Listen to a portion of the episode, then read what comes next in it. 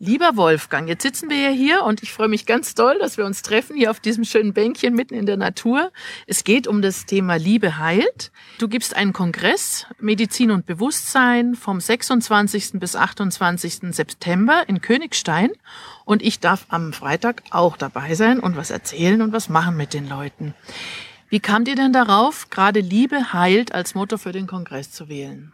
Es hat sich einfach angeboten aufgrund dessen, dass ich schon seit einiger Zeit klar bin für mich, dass Liebe Leben ist, dass Liebe Energie ist und äh, diese Kongresse Medizin und Bewusstsein, die suchen ja immer ein bestimmtes Motto zu erfüllen.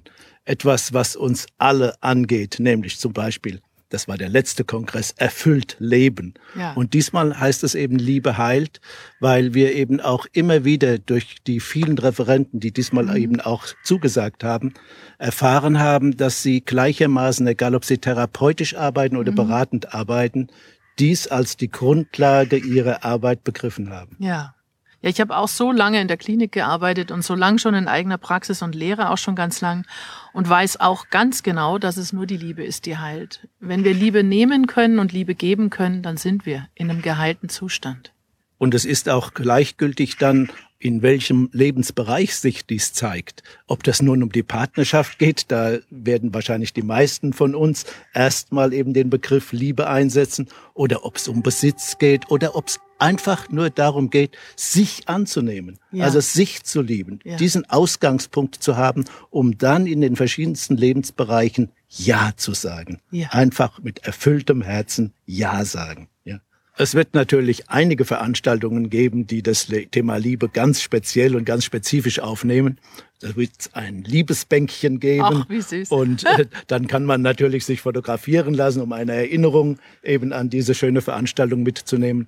Aber wichtig ist mir jetzt, dass du mir nochmal sagst, wie du deinen Part am Freitag dann äh, aufnimmst, was du uns dann im Sinne von besonders liebenswert vermittelst.